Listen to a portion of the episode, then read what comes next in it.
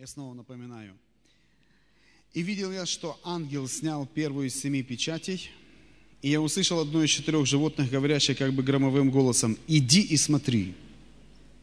И я взглянул, и вот конь белый на нем, всадник, имеющий лук, и дан был ему венец, и он вышел как победоносный, чтобы победить.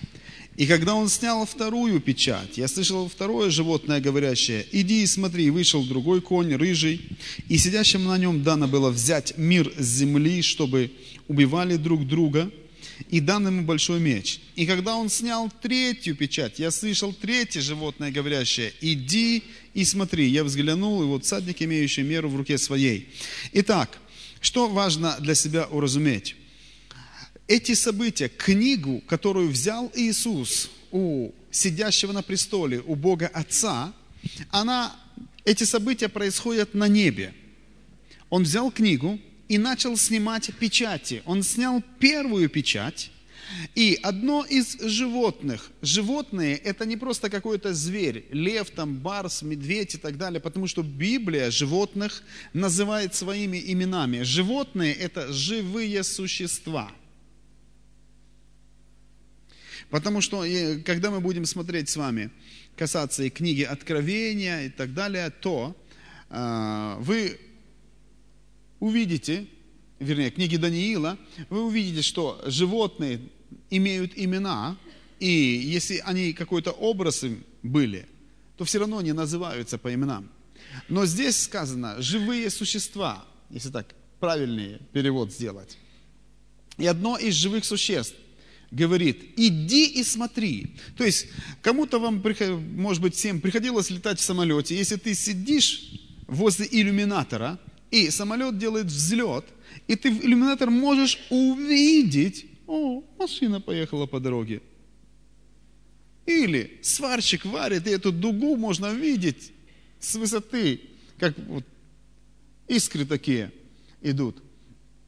Так вот, Ему было сказано, иди и смотри. Особенно посмотрите, четвертый стих, когда была снята вторая печать, сказано, и вышел другой конь рыжий, сидящий на, на нем, дано было взять мир откуда? Земли. А теперь послушайте, печати снимаются на небесах, перед престолом Агнца, а события происходят на земле. Но церковь, она смотрит сверха, с небес на эти события. Иди и смотри, как словно в иллюминатор. Пойди и посмотри, что же там произошло. Печать снята здесь, а события на земле. То есть во время скорби церковь будет восхищена, и мы будем смотреть сверху, с небес, на те события, которые будут происходить на земле. Теперь, что же это за книга, которая была запечатана семью печатями, о которой плакал Иоанн, что не нашлось достойного взять ее, раскрыть ее. Открой книгу Даниила, 12 главу. Даниила, 12 глава. И посмотришь, что это за книга – это книга Божья. Даниил 12 глава, первые три стиха. Смотри, как сказано. «Восстанет в то время Михаил, князь великий, стоящий за сынов народа твоего, и наступит время тяжкое, каково не бывало с тех пор, как существуют люди до того времени. Но спасутся в это время из народа твоего все, которые найдены будут записанными в книге. И многие из спящих в прахе земли пробудятся одни для жизни вечной, другие на вечное поругание и посрамление. Достаточно. Сказано здесь, в то время восстанет князь великий Михаил, который будет стоять за сынов народа твоего, за еврейский народ. И время наступит тяжелое, время скорби будет. Но сказано, спасутся те только, которые найдены будут – записанными в книге. То есть, книгу, которую увидел Иоанн на престоле у Отца, Бога Отца, это книга жизни. В ней записаны имена спасенных людей. И Даниил об этом говорит. Спасутся те, которые будут найденными записаны. найдены, записаны в этой книге. Это книга жизни. Итак, теперь я хотел бы перейти с вами к третьему пункту нашего оглавления. Это будет тема, ой, подтема или все еще вводная тема «Времена и сроки». Времена и сроки. Прежде чем мы углубленно будем говорить о последнем времени, нам нужно взять еще под тему для понимания, вводную так бы тему, времена и сроки. Мы поговорили с вами о книге Откровения, и важно вот что было из этого первого урока взять две мысли. Первое, что период последнего времени начался с сошествия Духа Святого, а второе, что книга Откровения имеет ключ. И этот ключ состоит из трех вещей. То, что ты видел, он увидел Иисуса Христа, каком он сейчас. То, что есть, и на самом деле это вторая, третья главы, состояние семи церквей, которые находились в Асии, и то, что будет после всего. И после всего это будет после церкви с 4 главы по 22 главы. Теперь перейдем к третьему пункту. Значит, времена и сроки. Откройте, пожалуйста, первое послание Фессалоникийцам, 5 глава, первые два стиха. Первое послание Фессалоникийцам, 5 глава, первые два стиха. И вот Павел пишет Фессалоникийской церкви и говорит, «О временах же и сроках нет нужды писать к вам, братья, ибо вы сами достоверно знаете, что день Господень придет так, как тать ночью». Или другие переводы говорят, как вор ночью. Итак, отметь для себя, Павел говорит о временах же и сроках. То есть, он говорит, что существуют существуют временные отрезки, о временах же и сроках. Времена, я бы так сказал, это длительный отрезок времени, в котором могут быть помещены глобальные события, и он может длиться сотнями лет. Сроки – это короткие отрезки времени, в которых может быть какое-то одно событие – и теперь Павел говорит о временах же и сроках, о коротких или длинных отрезках времени. Говорит, нет нужды писать к вам, братья. Почему нет нужды? Потому что он учил Фессалоникийскую церковь о событиях, которые произойдут в конце. Что будет церковь восхищена, Допустим, четвертая глава оканчивается, он говорит, не хочу оставить вас, братья, в неведении об умерших, что мы не предупредим их. Сам Господь при возвещении, при гласе Архангела, трубе Божией, сойдет с неба, и мертвые воскреснут прежде, потом мы, оставшиеся в живых, вместе с ними восхищены будем на облаках. То есть он говорил об этом. Он учил об этом. Теперь в послании пишет им, в письме пишет им. Но вот в отношении нас – Фессалоникийской церкви он говорит, нет нужды снова как бы писать к вам о временах и сроках. Почему? Причина в том, что он их учил. Но если тебя никто не учил, если для нас неизвестны эти временные отрезки, то у нас не просто нет нужды, а у нас глобальная нужда.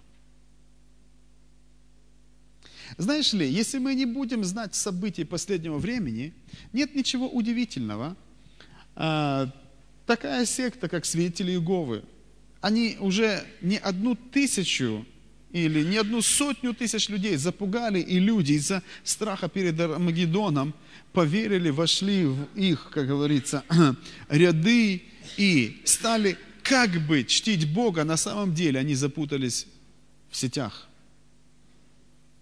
дьявольских. И причина в том, что они просто не знают определенных событий. Их напугали под страхом теперь люди верят Богу, как бы. Но для нас нужно знать. О временах и сроках нет нужды, но у нас есть нужда. Поэтому я рад за тебя, что ты в библейском институте и можешь услышать. Второй стих, который говорит здесь. «Ибо вы сами достоверно знаете, что день Господень придет так, как тать ночью». Здесь сказано, вы сами достоверно. Слово достоверно, дайте мне этому слову синонимы. Точно, еще. Абсолютно, уверенно, сто процентов. То есть, вы сами достоверно, с ясностью, с убежденностью, с точностью можете знать. Итак, мы можем знать события последнего времени, что, зачем произойдет. Не просто на авось. Ну, посмотрим, поживем, увидим.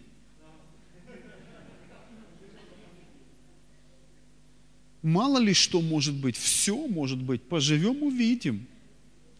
Мы не просто на авось можем знать, Единственное событие, которое ты не знаешь и не можешь знать, когда оно будет, это восхищение церкви. Но все остальные события мы можем знать. Время великой скорби, оно будет равно ровно семи годам. И Антихрист получит власть ровно на три с половиной года или 1260 дней. То есть Библия это не скрывает. Тысячелетнее царство будет тысячу физических лет. И первые семь лет евреи будут в тысячелетнем царстве сжигать оружие. Работать будут металлургические заводы у них. Переплавка будет военной техники на сельскохозяйственную. Библия об этом не умалчивает, говорит. И мы можем знать, что произойдет и зачем произойдет. Какое событие за каким. Так вот, Павел говорит, вы достоверно знаете, что день Господень придет так, как тать ночью. Открою еще одно место Писания, и даже не одно. Ну, будет Деяние, 1 глава, 7 стих. Деяние 1.7. Здесь Иисус, прощаясь с учениками перед своим восхищением, вознесением, Он говорит такие слова. Он же сказал им, не ваше дело знать времена и сроки, которые Отец положил в своей власти. Вот тебе на. Не ваше дело. То есть, вообще как бы не вникай. Но важно понимать контекст. Э, чуть позже, может быть, э, завтра мы коснемся этого. Почему Иисус так сказал? Не ваше дело знать времена и сроки. Но я хочу обратить внимание не на первую половину стиха, а на вторую половину стиха. Смотрите, он говорит, не ваше дело знать времена и сроки, то есть мы должны видеть, что у Бога существуют времена и сроки. Иисус говорит, но Иисус теперь делает ударение, которые Отец положил в своей власти.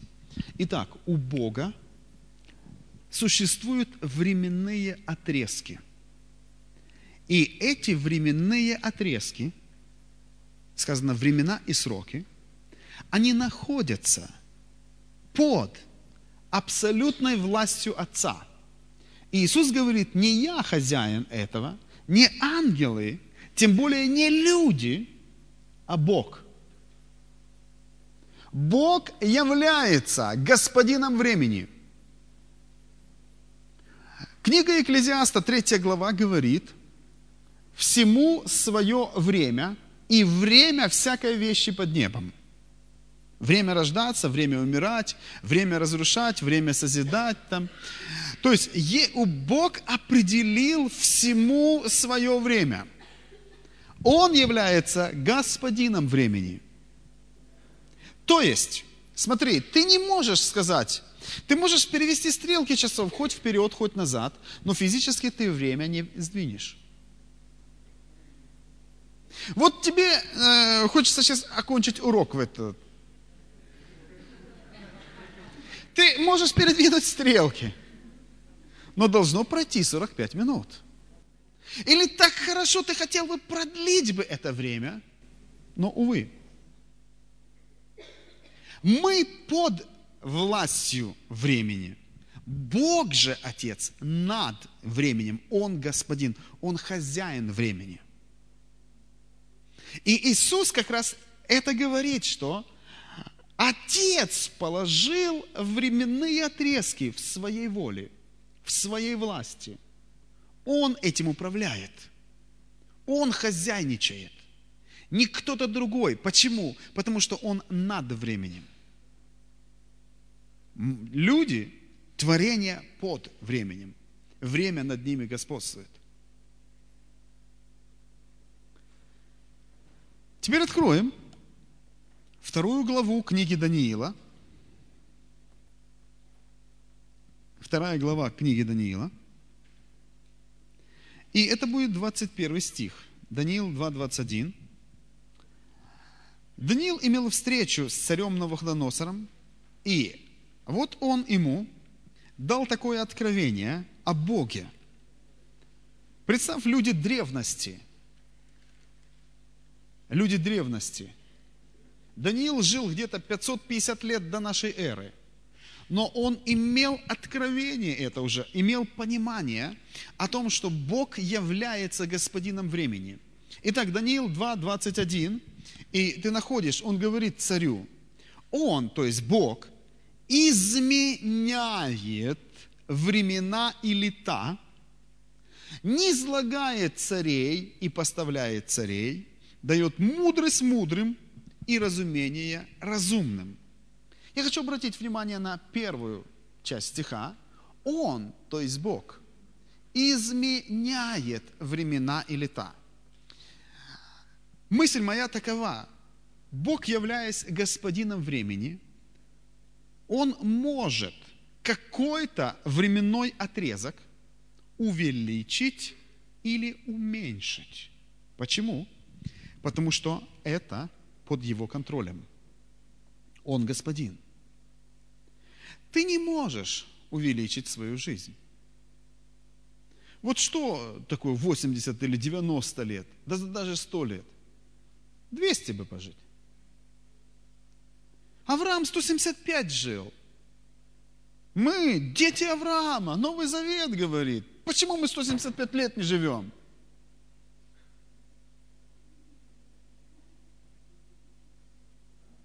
Увидел бы внуков, правнуков, прапраправнуков. Давал бы им библейские наставления –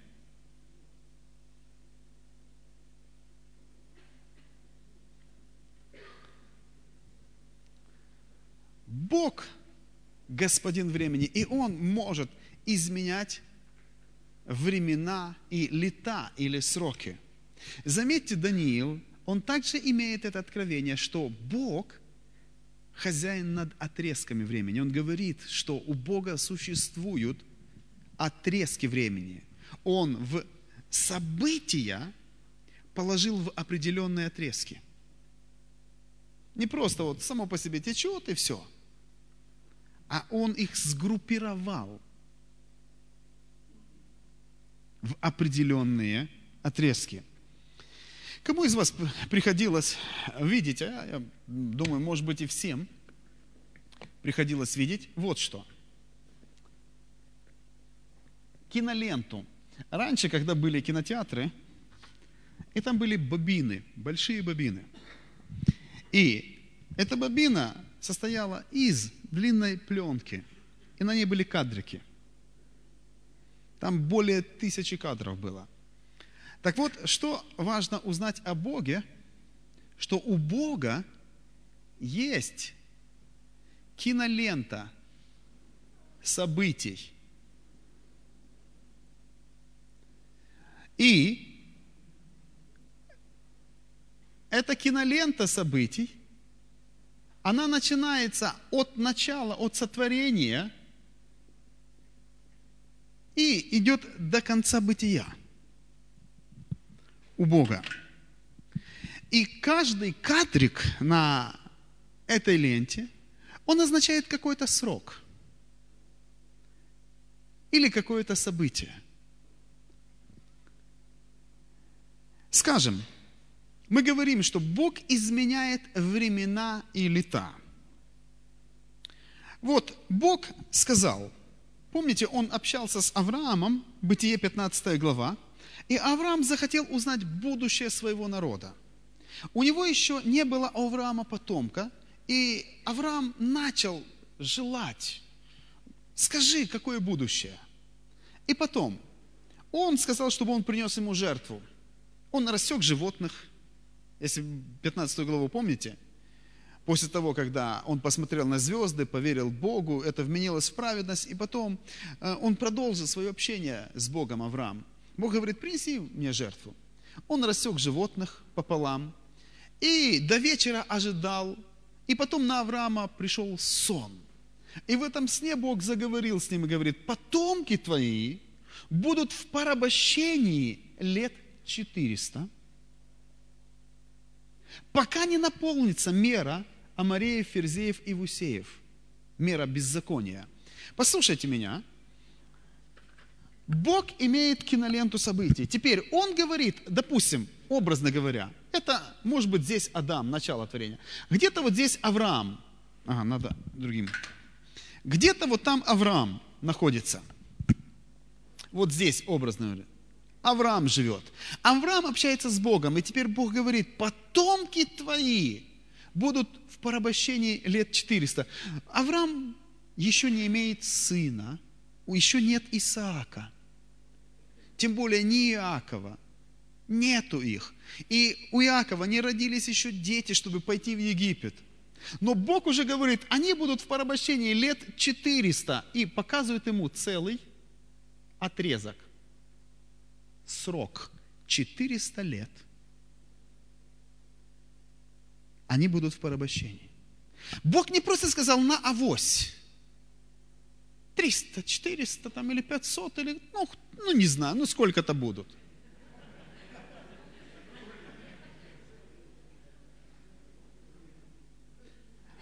Что важно уразуметь?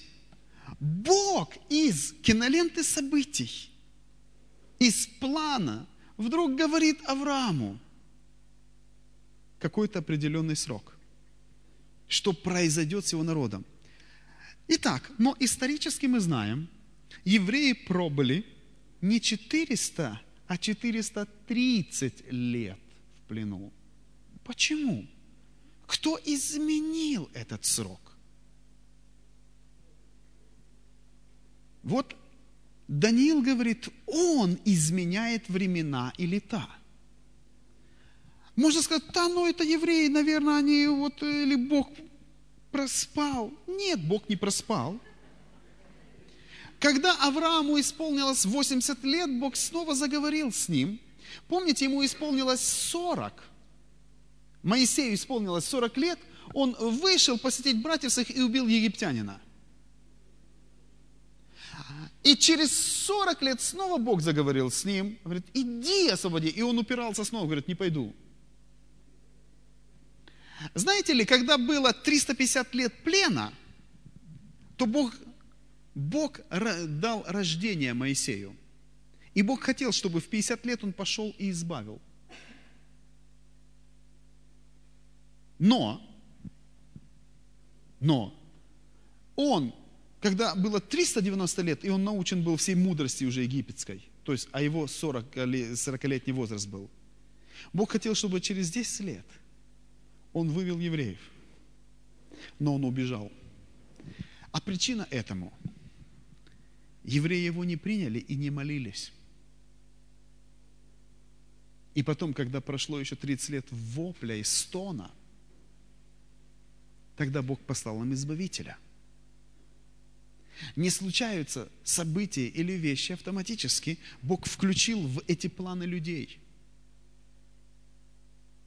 Бог действует на земле или исполняет свой план, но через людей, употребляя людей. И когда евреи стали вопить, исход 2 глава оканчивается, взывать к Богу, вопль их дошел, Он послал нам Избавителя, но прошло еще 30 лет. Он изменяет времена и лета. И этот срок вместо 400 стал 430 лет. Другой пример. Если вы любите Писание, а, это, об этом примере трижды сказано в Писании. Четвертое царство повествует, Паралипоменон повествует, книга Исаия повествует о царе Иезекии. Был благочестивый царь Иезекия. И этот царь делал благоугодное Богу.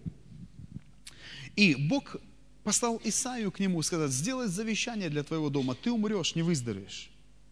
То есть Бог так уважал его, что пошел и предупредил, послал пророка, говорит, сделай завещание. То есть передай свои все государственные дела.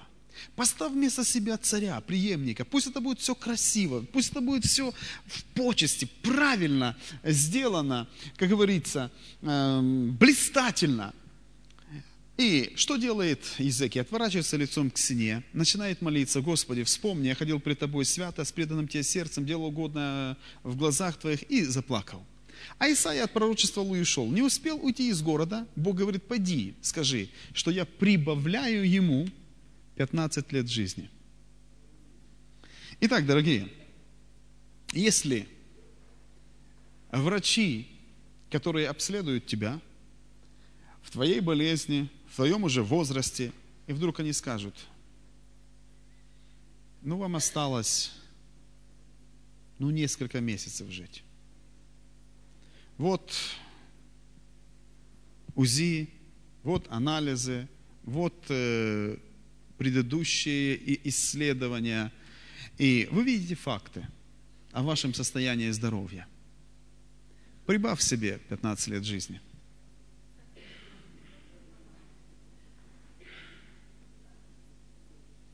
увеличь свою жизнь. Ты скажешь, я вам деньги заплачу.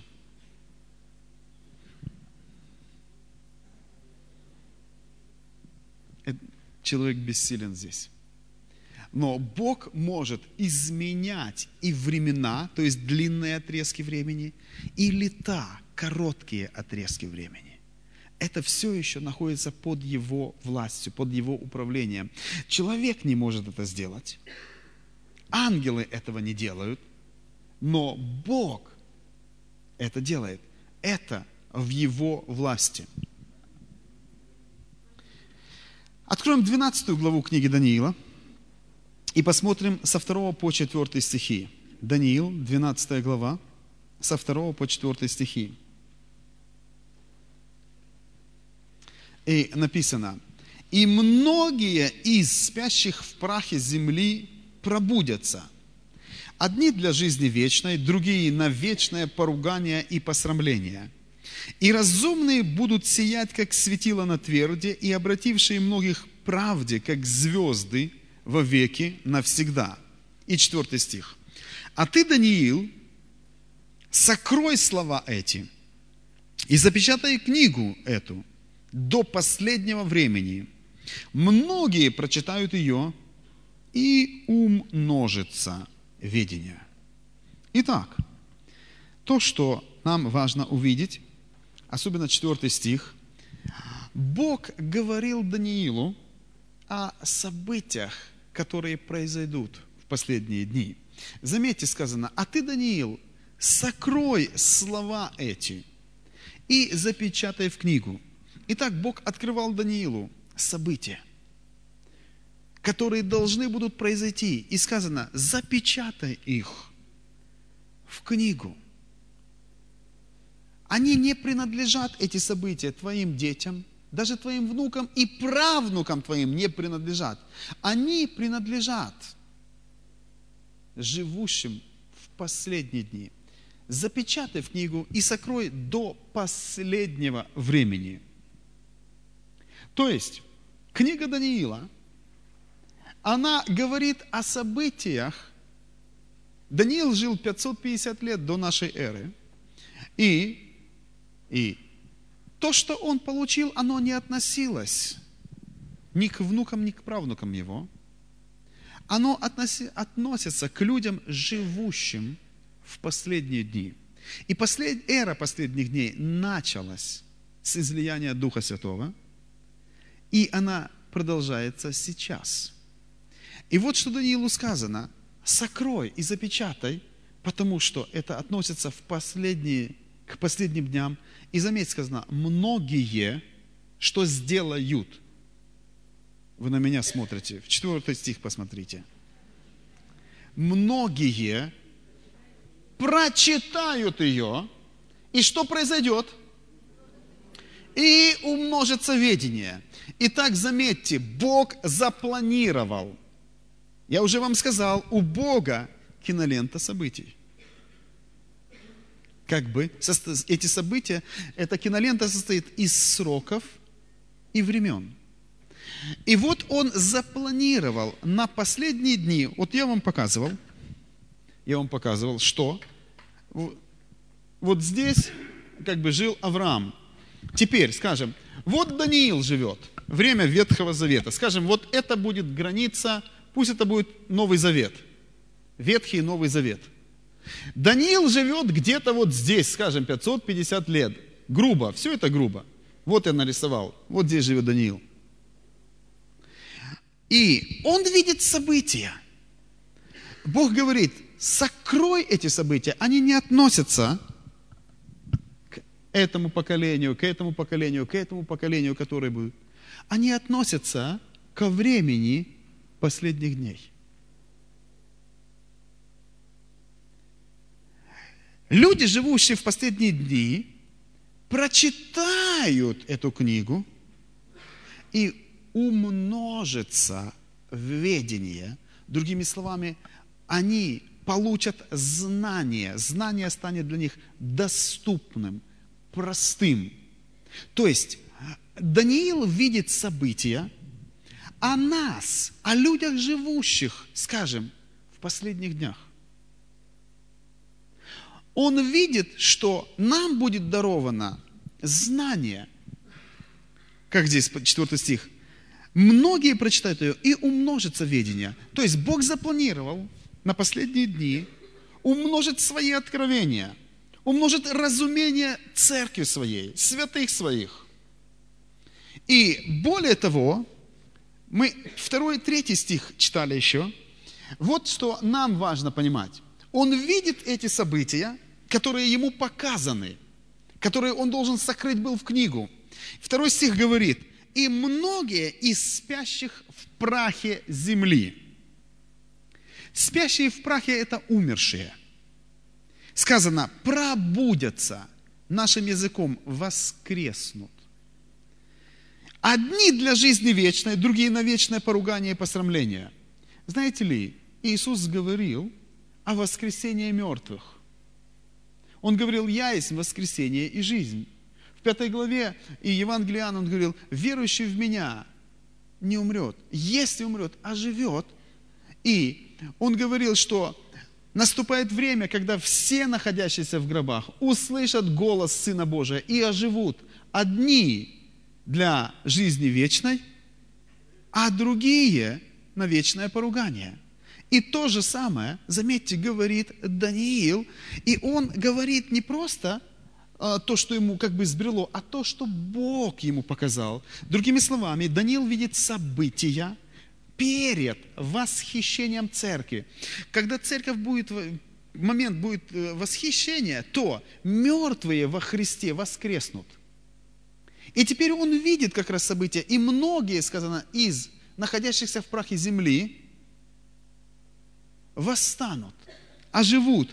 Многие из спящих во прахе земли пробудятся – Одни для жизни вечной. То есть перед моментом восхищения церкви эти люди воскреснут. И Даниил видит вот это поколение, которое находится перед восхищением церкви. Теперь он видит, чем это поколение будет заниматься – Значит, они воскреснут, одни для жизни вечной, другие на вечное поругание, посрамление. Теперь третий стих, он говорит, вот это поколение перед восхищением, чем они будут заниматься? Смотрите, третий стих. «И разумные в этом поколении, они будут сиять, как светило на тверди, и обратившие многих к правде, как звезды во веки навсегда. Он говорит, что в этом поколении перед восхищением люди будут, мудрые из них, разумные из них, будут обращать многих к правде. Правда – это Христос. Он и путь, истина и жизнь. Он истина, Он правда. Так вот, обратившие многих к правде, то есть, чем будут заниматься это поколение? Евангелизацией, обращением людей к правде. И представь себе, Даниил видит эти события. Ему как пророку открыто это или показано, что в последние дни перед тем, как находящиеся в прахе восстанут, они будут обращать к правде. И я хочу сказать, как раз это говорится о поколении нашем или о поколении предыдущем перед восхищением церкви. Это о нас. И представь себе, он живет до восхищения церкви. Но Бог показывает ту атмосферу или то время, которое будет. Аллилуйя! Теперь, открой э, эту же 12 главу, но 9 и 10 стих Даниила, мы посмотрим, 12 глава, 9 и 10 стихи. Написано,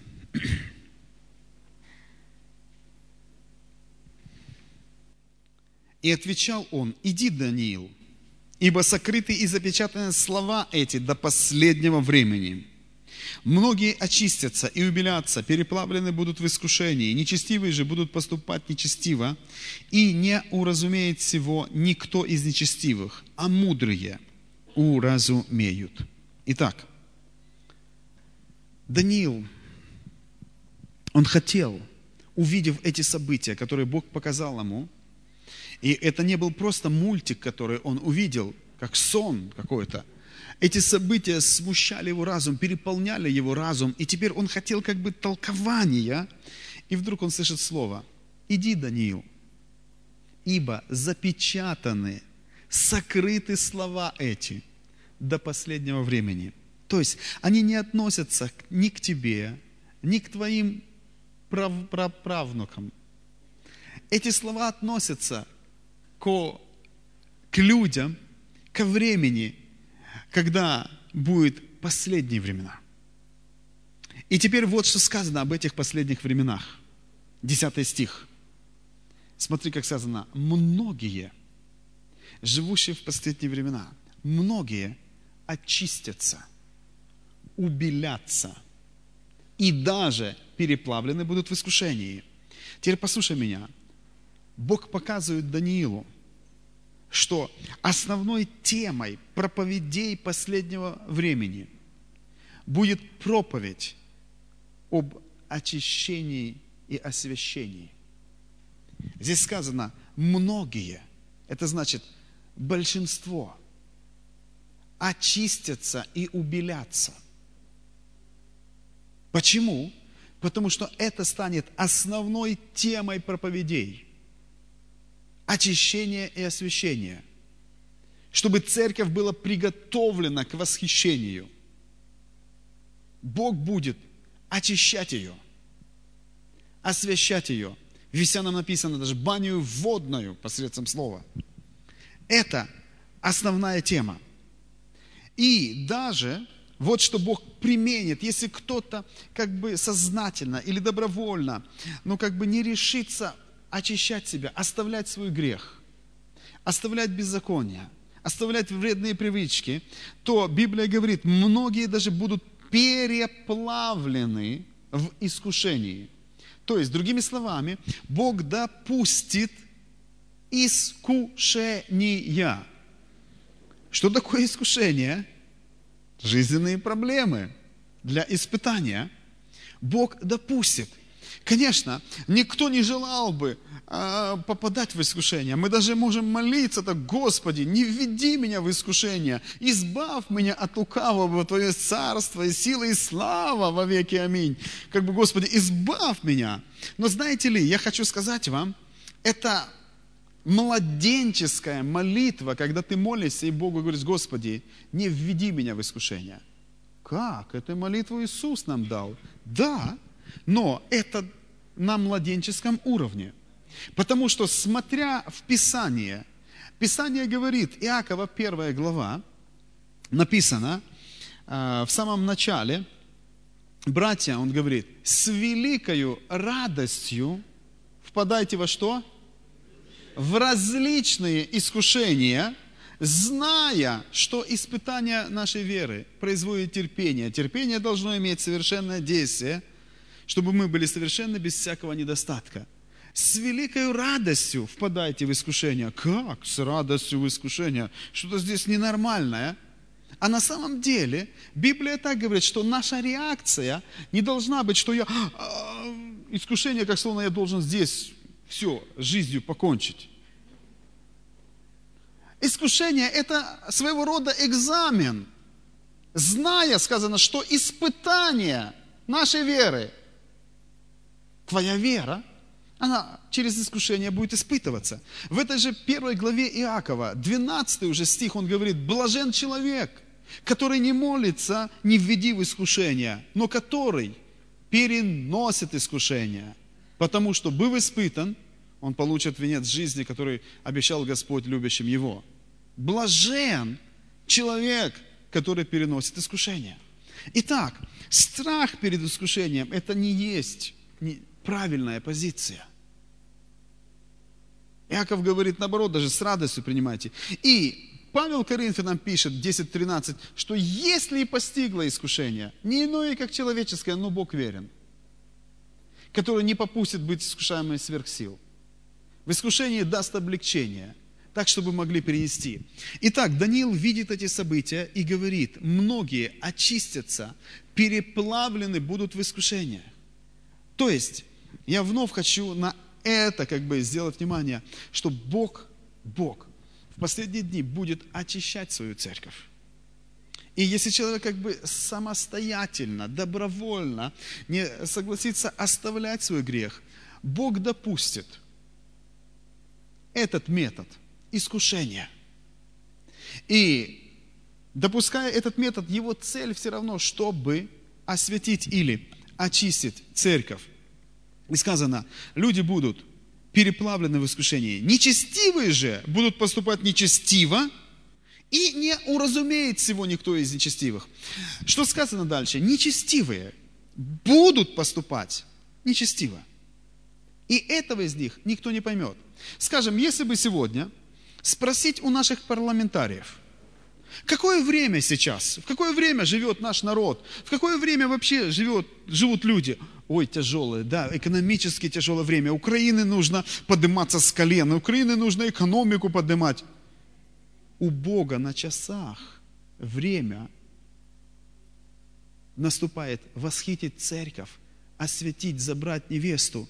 Но нечестивые сегодня думают, как бы свой бизнес сохранить и как бы в этом в экономическом э, тяжелом времени, нестабильном, удержаться на плаву в стабильности.